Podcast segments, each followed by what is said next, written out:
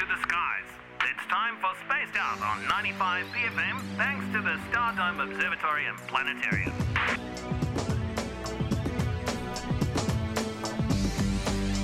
David. Hi. How's it going, mate? You watching the TV in the background, mate? Be honest. Uh, no, no, it's not a different room. Have got a spotter up on the roof with a telescope, have you? Do you even care about what happens on the Earth at all, or are you just totally about what's going on in space, kind of thing? Oh, no, no, no. I've been following following the uh, America's Cup. America's Cup, absolutely. Mm, okay. Now, I've got it uh, on, on um, Sky recording at the moment, so Oh, you can go back and watch it. Mm. yeah, yeah, yeah, yeah, Wow. absolutely. Smart move. Yeah, I, there was a hold up with the wind direction, so don't know if they've started yet.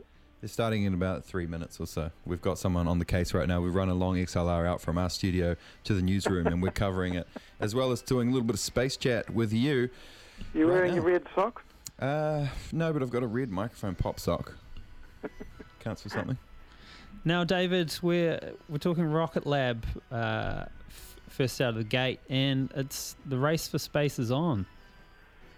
Yeah, um, Rocket Lab had been saying you know, for a, a long time they just want to do you know small satellites with their small rockets, um, and then they came out. Um, I talked about it two weeks ago on, on the air about their plans to build a big rocket called the Neutron, which would take um, much larger um, payloads up into orbit and beyond um, Earth orbit.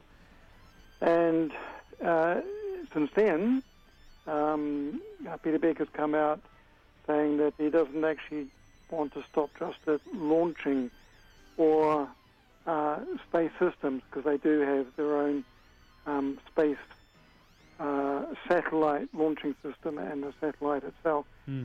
Um, so they want to go further and integrate all of it from ground um, to orbit and back down to the ground again and integrate that all into one platform, which basically you're talking about most most probably a satellite uh, constellation.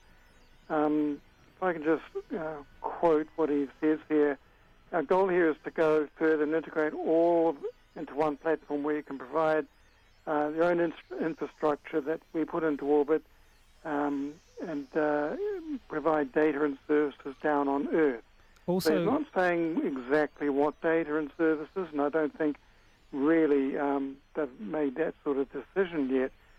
But I think it's pretty much based on the predictions of how much money there is in the whole space industry in the future, and there's going to be more money in that side of things, especially things like satellite broadband services. yeah, I got the impression that it was very much a race to control um, the global space sort of internet network. yeah. Mm. Yeah, I mean, he, he he's also talks about he wants to provide things that have real tangible benefits to my lifetime and my children's lifetime. I mean, that's pretty broad. Mm. um, but I mean, he's talking about benefits. Um, so hopefully, it's not all just about financial benefits for Rocket Lab. Um, in tandem with that, around about the same time, um, the call for better control over the satellites around Earth uh, is getting stronger. Um, Space uh, X, of course, uh, they put up a satellite just a couple of days ago with another 60 um, satellites sent up, and they've got another 60 going up in a few more days.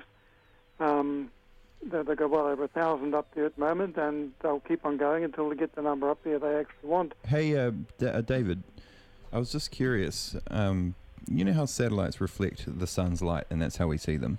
Yeah. Why don't they paint them with something non-reflective so they get out of the way of my stargazing? Uh, well, then the satellite will absorb that radiation from the sun and heat them up, and then you've got to find a way of cooling them. Okay, So, um, carry on. SpaceX, when this first arose with with their first uh, launches, um, and and especially astronomers uh, complained about it. Um, SpaceX um, said they were looking to put a, a coating on that would um, mitigate that, not eliminate but mitigate it Cool. um, and really haven't said anything since. Yeah. And it from what I understand, it does seem to have improved, but I suspect the SpaceX aren't going to be telling us exactly what they've done. Um, it's probably going to come under, I don't know, patent uh, protection or something like that. I don't know. David, with these, you know, big long chains of satellites that are um, circling the globe at present, Space what's, train. What's their what's the the lifespan of these? When do they sort of just you know drop into lower orbit and burn up? How long are they up in space for? Uh, for, for most of them, and that's the sort of orbit that those are going into, you're talking about up to 150 years. Okay. But the SpaceX satellites, they do have fuel on board, and they can be deorbited, and a number already have. Mm. Um, not all the ones they're sent up into orbit are still there. Um, some of them that weren't working properly uh, have been deorbited, and they just burn up in the upper atmosphere. They're small enough to and, and fragile enough to burn up in the upper atmosphere. We don't have to worry about them coming down and hitting the ground. Mm. Um, they don't stay in that trail for long. I mean, that when they're launched, they um, are sent out, you know, one after another. So you've got 60 basically in a row. But then they, from there, go into their own individual orbits. Little bloody buggers. So it's just at the very early stages after launch that they're in that long trail, like beads on a on a on a cord. Is that Um, when we're most likely to see them as well? No, eventually they'll be they'll be across the whole sky, but you won't be seeing them because when their final orbits they'll be a lot higher. Right. Yeah, that's what I meant. Right, right, right. Yeah. Yeah, yeah, cool. What uh, will see them are telescopes. Yeah, though. yeah, yeah, yeah. No, that's good. I Yeah, just look just for me and my ga- my gazing. I just don't want to be seeing these things when I'm just trying to have a gaze. Yeah, you know. it'll, it'll interfere with um, you know you, what you see uh, when they're launched, but after that That's it's going to be photography and, and telescope observations and that sort of thing. So I mean, some of the controls that people are talking about are very good. I mean, the congestion, the radio spectrum to communicate with them is getting congested, Mm. uh, collision avoidance, that sort of thing. But I'm afraid the astronomical effects are still not well in this particular article I'm, I'm looking at, not even in it, Mm. not even mentioned.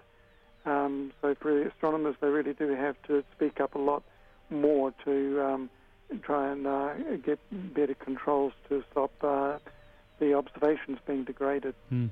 Now, Black another, holes aren't named very well. yeah, turns another out. news: black holes might not be black or even holes. Shame What are they?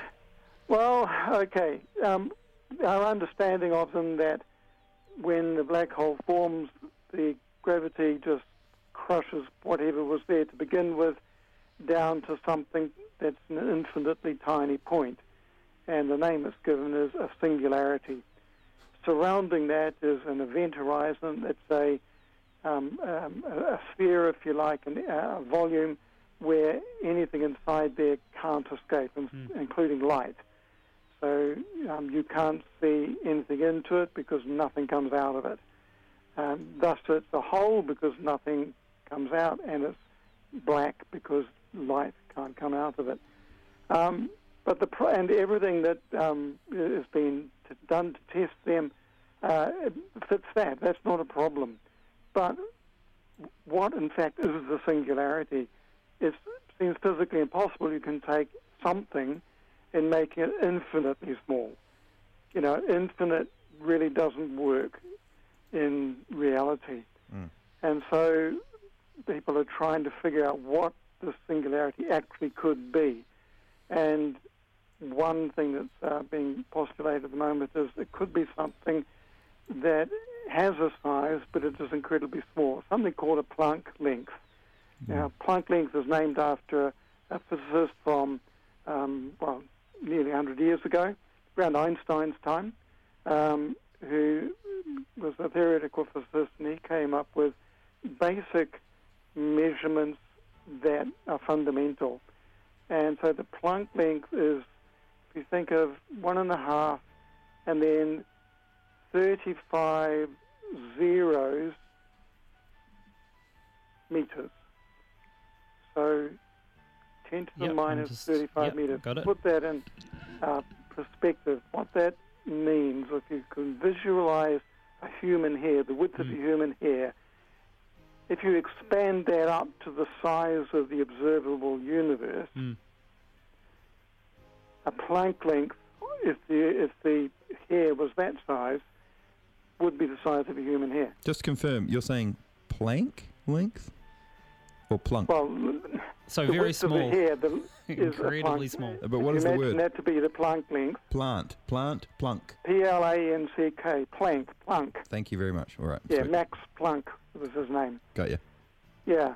So if you took the human hair and made, and that was the size of the observable universe, the Planck length, the small length that the singularity in the black hole would be, would be the size, of the, the diameter of a um, of a human hair Mm. on that scale. Just a little wee little bugger. Now, uh, Russia and China have decided to team up and build a lunar base together. What is that? It's good Gonna news. look like? Let's all get along and just space force together, eh? Laser beams and shit. Uh, well, it's good. Um, China can't participate with what NASA's doing with the moon, with the Artemis um, um, push there. Um, there are eight, nine nations nearly um, involved in that, and China can't be part of that because they're excluded by um, uh, by United States law.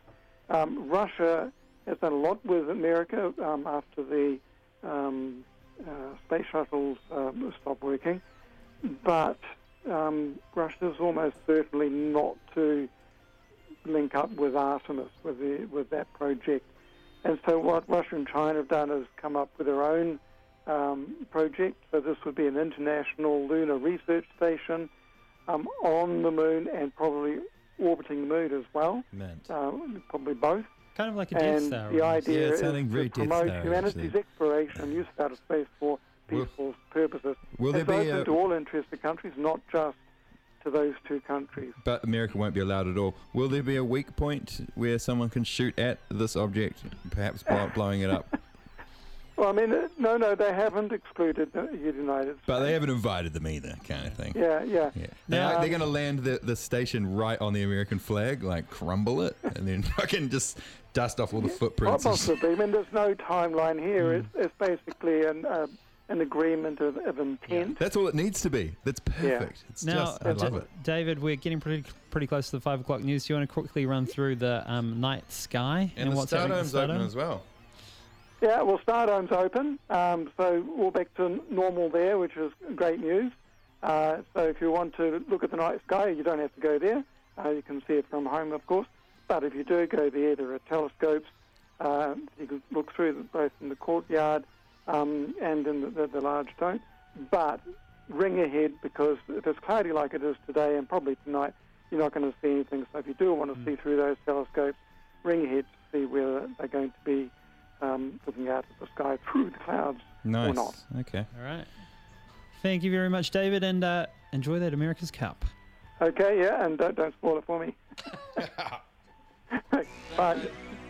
Control, we are docked. That was spaced out on 95 BFM, thanks to the Stardome Observatory and Planetarium.